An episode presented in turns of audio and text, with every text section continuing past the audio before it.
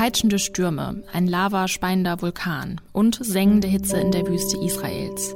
Wir vom Forschungsquartett beschäftigen uns heute mit dem Thema Extreme. Wir schauen, wie eine winzige Alge in der Wüste überlebt, wie man Extremwetterereignisse voraussagt und wie sich eine Stadt entwickelt, die ständig bedroht ist, mit Lava und Asche bespuckt zu werden. Dafür haben wir gesprochen mit drei Wissenschaftlerinnen und Wissenschaftlern von verschiedenen Max-Planck-Instituten, die auf verschiedene Art und Weise zum Thema Extreme forschen. Schön, dass ihr zuhört. Ich bin Laralina Götte. Hi.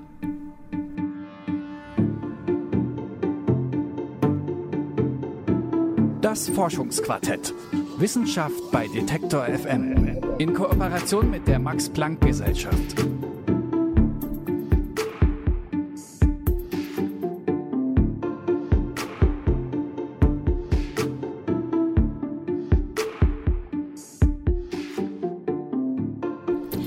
Ständige Gefahr von extremer Zerstörung, der Verlust der Erinnerung und eine unsichere Zukunft, denn extreme Bedingungen können große Einflüsse haben. Wovon hier die Rede ist, darüber spreche ich mit meiner Kollegin Valerie Zöllner. Hi Valerie. Hallo Lara Lena. Ja, die Rede ist von Neapel. Das ist eine Stadt im Süden Italiens und die Geschichte, die reicht so bis in das zweite Jahrtausend vor Christus zurück. Das bedeutet viel Kunst und Architektur aus ein paar Jahrhunderten, quasi eine große Sammlung für KunsthistorikerInnen. Eine davon ist Dr. Elisabetta Scirocco. Die arbeitet für die Bibliotheca Herziana, quasi das Max-Planck-Institut für Kunstgeschichte in Rom.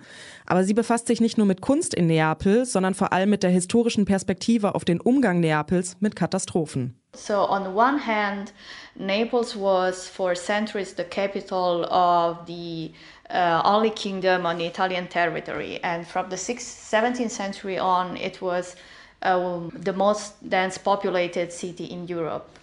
Uh, over its history, it never had the like destructive events that brought to its complete destruction. But over its history, it had to face the recurrence of the threat of natural disasters like earthquakes and volcano eruptions.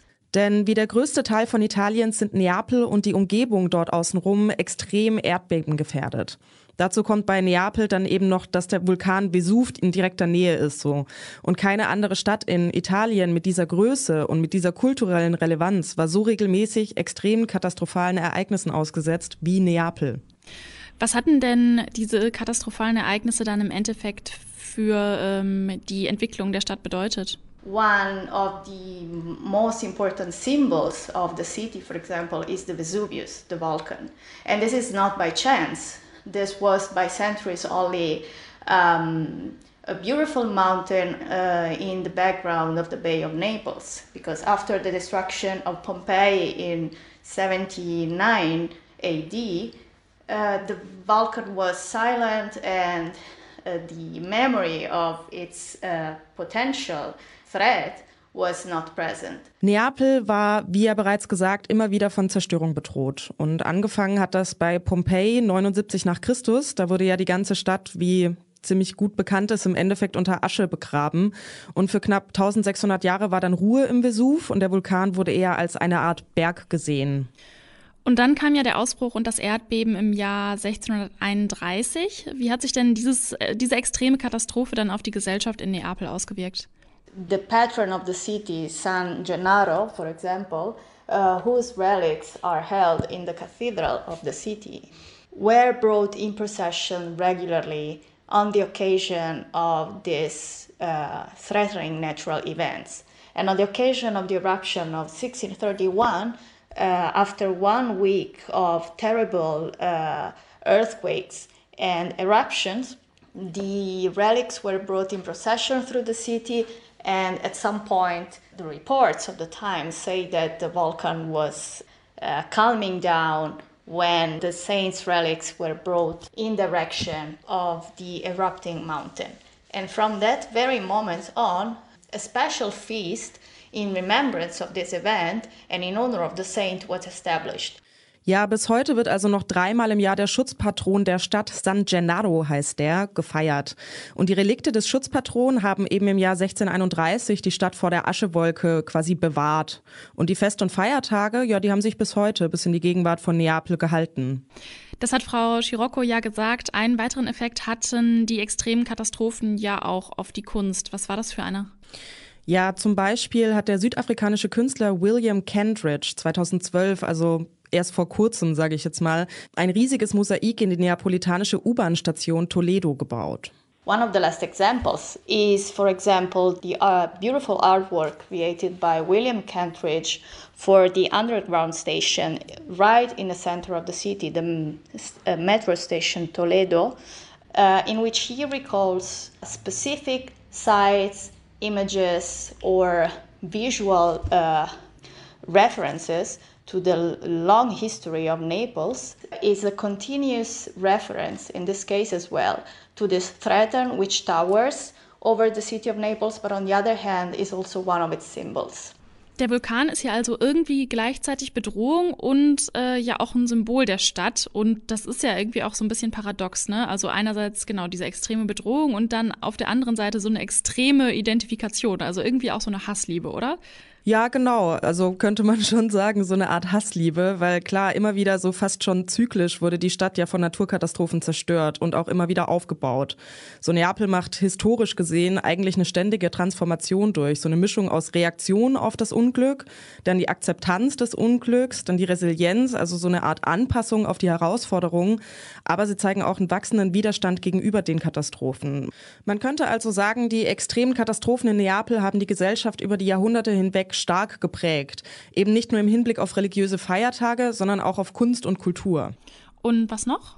Naja, zum Beispiel auch das Stadtbild. Klar, immer wieder wurde die Stadt so teilweise zerstört, dann wieder aufgebaut, wie ich gerade schon gesagt hatte, zerstört und dann halt auch wieder aufgebaut. So, for example, the um, from this point of view, we can consider this recurrence of uh, extreme natural events, and I'm not only referring to volcano eruptions but also to earthquakes, uh, they can consider like moments of ruptures uh, within the history of a place. And in this case, they leave signs, for example, uh, of destruction, so of loss, some monuments are destroyed, so they disappear from the cityscape. Some others can be reconstructed or can be even created in response to this experience. So, in this sense, these destructive events are also the uh, origin of the creation of artworks, of monuments, and of buildings that imprint themselves in the European fabric, and they are still visible today. Überall in Neapel überlagern sich also aus der Vergangenheit kulturhistorische Zeugnisse aus griechischer und römischer Zeit. So, die Stadt hat natürlich eine enorme Vergangenheit und durch die Naturkatastrophen entstand dann eine bunte Mischung, so aus Rekonstruktion von Kulturstätten, aber auch von Repräsentationsbauten quasi Vergangenheit und Gegenwart sind in der Stadt ähm, so sehr gut überschichtet, sage ich jetzt mal. Jetzt haben wir viel über die historische und kulturelle, auch katastrophenreiche Vergangenheit von Neapel gesprochen. Der Vesuv, der ist ja aber auch noch aktiv. Wie sieht denn da die Zukunft der Stadt aus? Well, as I was saying, it is uh, always difficult to answer this kind of questions because earthquakes are very present in the Italian present and future history. And the eruption as well. For of course, now today we have the uh, the possibility through the investigations that are continually made on the on the volcano on the seismic uh, also situation we, we do not we are not able to foresee earthquakes but for the volcano eruption there's of course the possibility of predicting a bit Vorhersagen von extremen Naturkatastrophen, klar, das ist heute definitiv einfacher als vor ein paar Jahrhunderten nochmal, sage ich. Hm, weil ja, die Technik ist ja auch mitgewachsen. Ja, und trotzdem bleibt es schwierig, eben genau vorherzusagen, wann eine Katastrophe eintreten wird. Und das, also die genaue Vorhersage eines extremen Wetters oder einen, sage ich mal, extremen Klimas, das wird in Jena am Max-Planck-Institut von Markus Reichstein und seinem Team erforscht. Die arbeiten da an einem sogenannten Datenwürfel, um damit extreme Wettervorkommnisse bestimmen und damit eben auch vorhersagen zu können. Und ihn habe ich aber erstmal gefragt, was fällt denn eigentlich genau unter den Begriff Klimaextrem?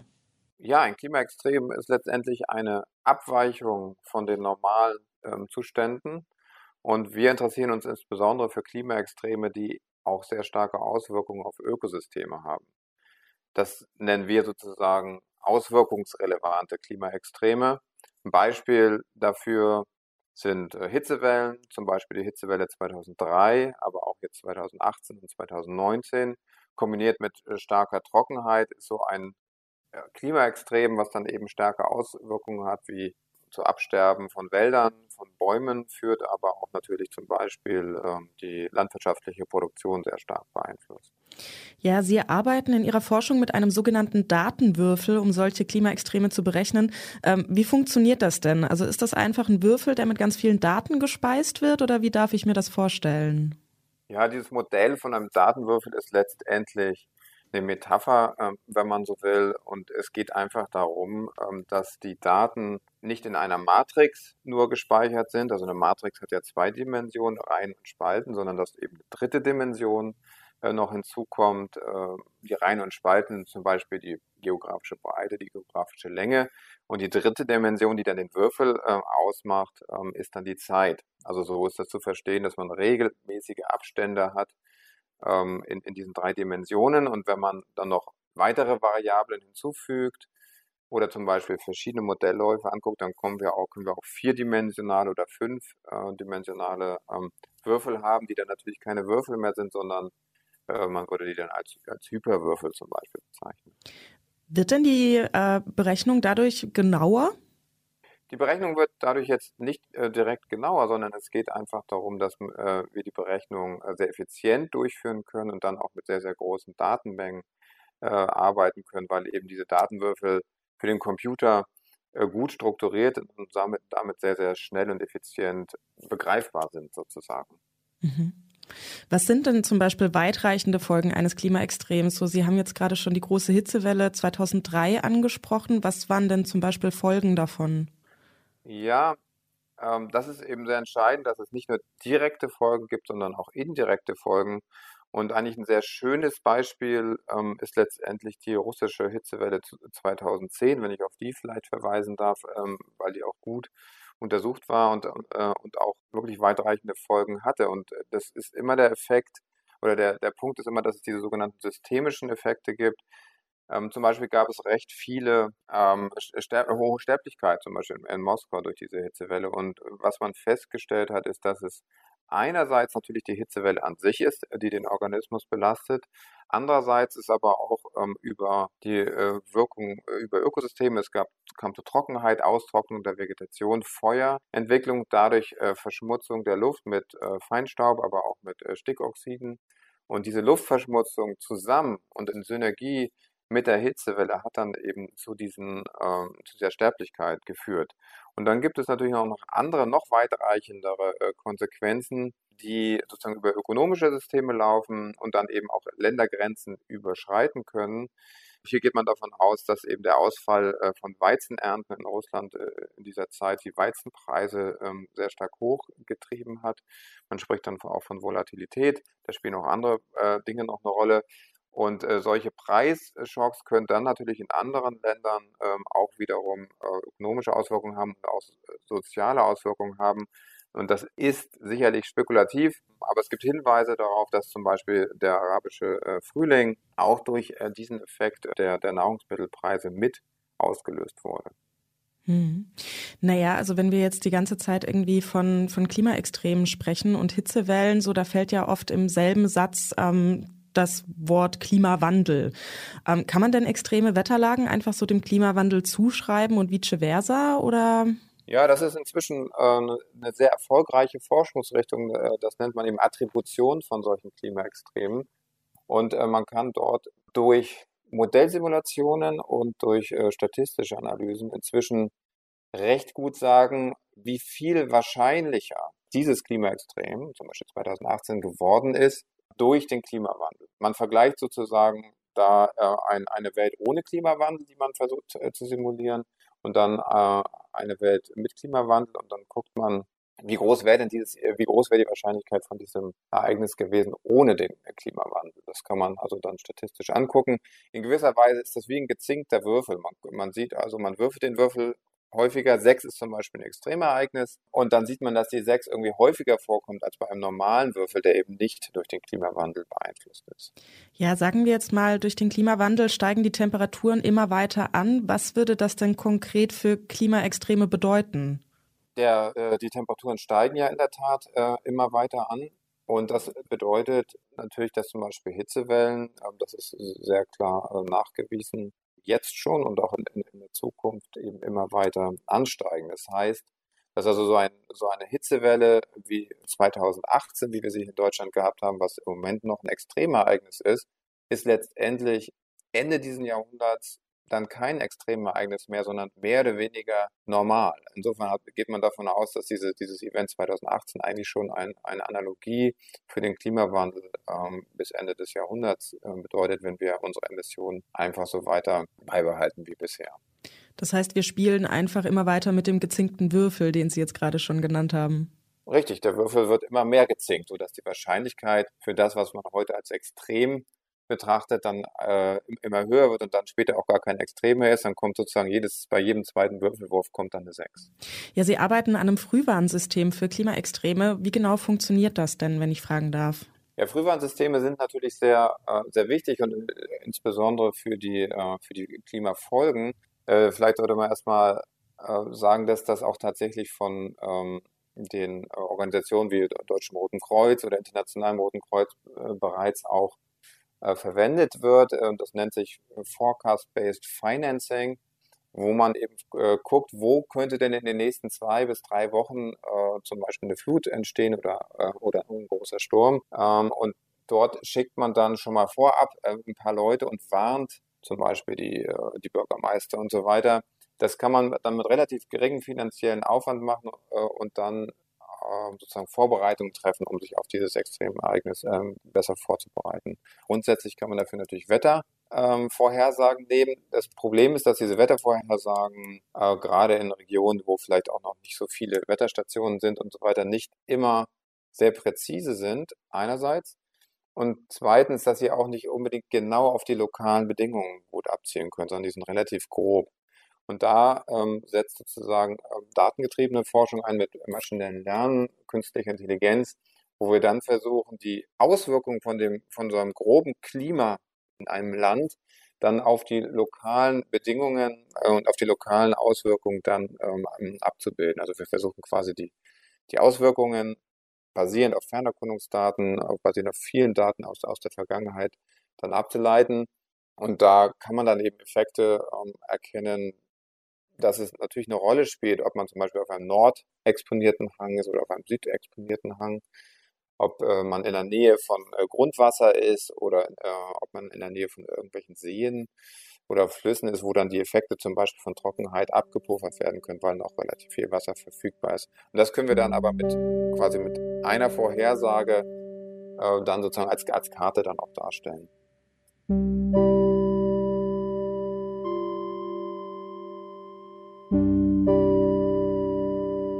So unterschiedlich sie auch sind, extreme Orte auf unserer Erde haben ein paar Gemeinsamkeiten. Es gibt zum Beispiel wenig Wasser, extrem viel oder extrem wenig Sonnenlicht und die Temperaturen, die schießen auch entweder in die eine oder in die andere Richtung. Wir schauen uns jetzt mal so einen Extremort an und dafür geht's in den Nahen Osten, in die Wüste Negev, die 60 Prozent des Staates Israel einnimmt. Wie es in Wüsten nun mal so ist, hat auch die Wüste Negev grundsätzlich sehr heiße Temperaturen und ist sehr trocken. Tagsüber wird es bis zu 60 Grad heiß. Nachts kühlt es sich extrem ab, manchmal kommt es sogar zu Frost und im Morgengrauen findet sich die wenige Feuchtigkeit aus der Luft als Tau auf der Wüste. Und wenn es mal regnet, dann auf jeden Fall richtig, dann kann es zu Sturzbächen kommen, in deren Folge manchmal die Blumen in bestimmten Teilen der Negev blühen. Ansonsten findet man in der Negev allerdings nicht viel Grün. Wenn man Satellitenbilder sieht, bemerkt man jedoch eine merkwürdige Färbung der Negev, und zwar dort, wo das israelische Militärsperrgebiet beginnt. Dort, ganz ungestört von trampelnden Füßen oder Autoreifen, lebt eine außergewöhnliche Wohngemeinschaft. Whatever survives there must be interesting. You cannot really das ist Heim Treves, Biologe am Max-Planck-Institut für molekulare Pflanzenphysiologie in Golm bei Potsdam. Ihn hat der mysteriöse Organismus, der in der Negev lebt, gereizt, weil der schließlich ganz spezielle Fähigkeiten besitzen muss, um unter solchen extremen Bedingungen zu überleben. In dem unberührten Teil der Wüste, wo Heim Treves forscht, ist der Boden mit einer feinen Kruste bedeckt, die die Konsistenz von Cornflakes hat. Wenn man auf sie tritt, zerbröselt sie. Nur nahe der Küste, wo die Luft etwas feuchter ist, da ist die Kruste eher wie ein Gel. Doch woher kommt diese Struktur? Verantwortlich sind sogenannte Cyanobakterien, die über Jahre hinweg Kohlenhydrate bilden, die sich wiederum zusammen mit Sand zu der besagten Kruste formen. Diese Cyanobakterien wollten Heim Treves und sein Team im Labor isolieren und untersuchen. Doch dabei machten sie eine überraschende Entdeckung. Uh, every once in a while, uh, from this filament, something grew, green grew and took over the culture. So first we thought it's some kind of a contamination because we worked also in the lab with other algae. In der Kruste, den Filamenten, so nennt Treves sie hier, wuchs etwas Grünes, eine Alge. Erst dachten die Forscherinnen und Forscher, dass etwas im Labor schiefgelaufen sei, doch dann nach weiteren Untersuchungen stellten sie fest, zusammen mit den Cyanobakterien lebt in der Kruste in der Wüste Negev eine Alge namens Chlorella ohadii. Chlorella sieht zwar nicht besonders spektakulär aus, aber ihre Fähigkeiten, in dieser Umgebung zu überleben und sogar eine der am schnellsten wachsenden Organismen zu sein, ist spektakulär. we work with organisms that are specialized in, in surviving the stress.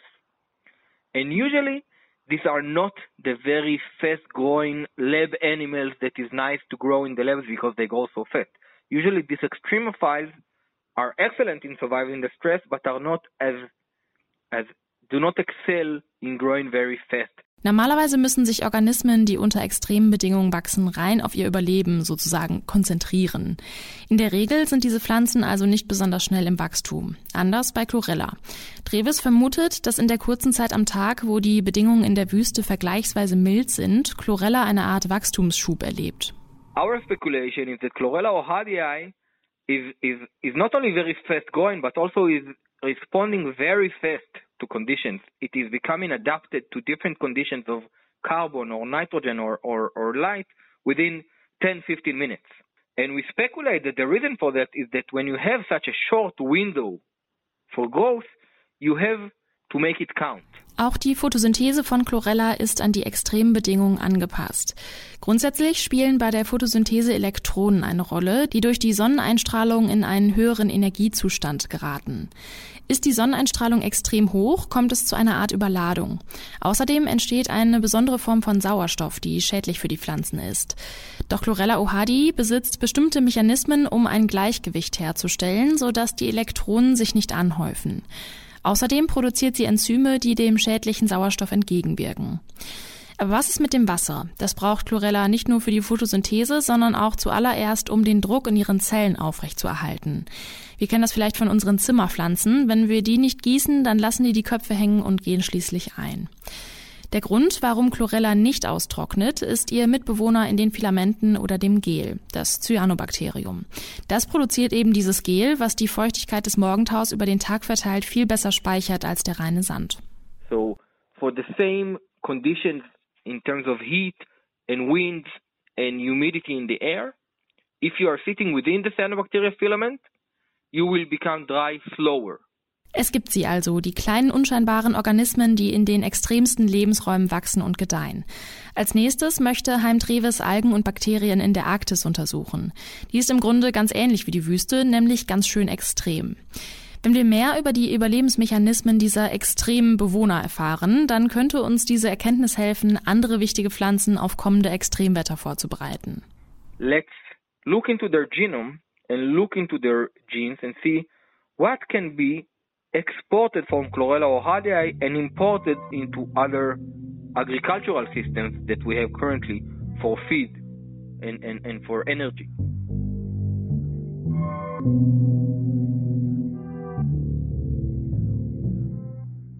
Extreme Wetter werden in den nächsten Jahrzehnten immer häufiger vorkommen, denn die Temperaturen steigen. Anpassung ist hier das Stichwort, nicht nur im Agrar- und Forstbereich, sondern auch innerhalb der Gesellschaft. Dass es funktioniert und keine gesellschaftliche Mammutaufgabe ist, das können wir kunsthistorisch an der Stadt Neapel beobachten. Anstatt sich von den ständig drohenden Naturkatastrophen einschüchtern zu lassen, passte sich die Gesellschaft dort immer wieder an. Und wir haben auch gesehen, dass extreme Orte wie die Wüste gar nicht so lebensfeindlich sind, wie sie zunächst vielleicht aussehen. Und auch hier kommt es nur auf die Anpassungsfähigkeit an, wie bei Chlorella ohadi, die erstaunliche Mechanismen entwickelt hat, um Trockenheit und Hitze zu trotzen. Das war's mit dieser langen Folge vom Forschungsquartett. Dieses Mal über Extreme und darum geht es auch in der aktuellen Ausgabe des Magazins der Max-Planck-Gesellschaft. Wir bedanken uns bei allen Forschenden für die Interviews und verabschieden uns. Wir sind Lara-Lena Gödde und Valerie Zöllner. Bis zum nächsten Mal. Das Forschungsquartett. Wissenschaft bei Detektor FM. In Kooperation mit der Max-Planck-Gesellschaft.